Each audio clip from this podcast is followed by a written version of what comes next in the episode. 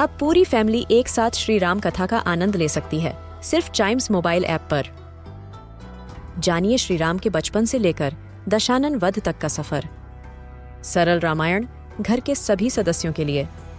आज ही डाउनलोड करें चाइम्स मोबाइल ऐप एप्पल या गूगल प्ले स्टोर से।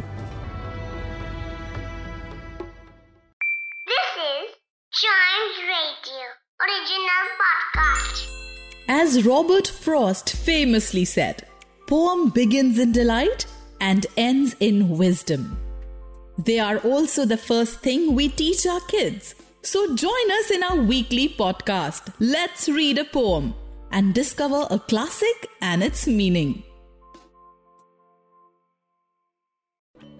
Birthdays are special. I'm sure all of us love celebrating our birthdays, don't we?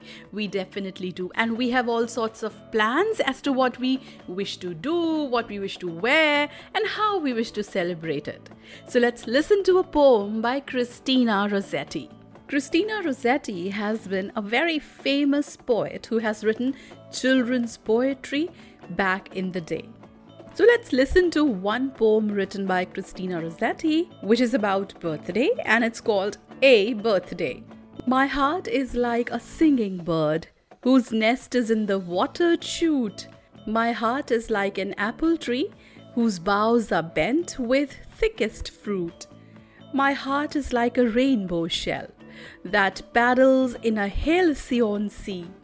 My heart is gladder than all these, because my love is come to me. Raise me a dais of silk and down, hang it with vair and purple dyes, carve it in doves and pomegranates, and peacocks with a hundred eyes. Work it in gold and silver grapes, in leaves and silver fleurs delice, because the birthday of my life is come, my love is come to me. So in this poem, Christina Rossetti is celebrating her birthday and she's very happy about it. On this day, she's explained what she's feeling. Her heart sings like a bird. It's like an apple tree which has borne sweet fruits. Her heart is happier than a rainbow shell. She wants a typical dress to be made of silk dyed in purple, in which there are doves and pomegranates, and many beautiful things in gold and silver.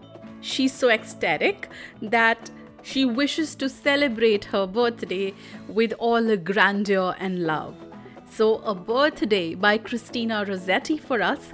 For other poems that entertain us, listen to more episodes of this podcast. And don't forget to like, follow, subscribe and share.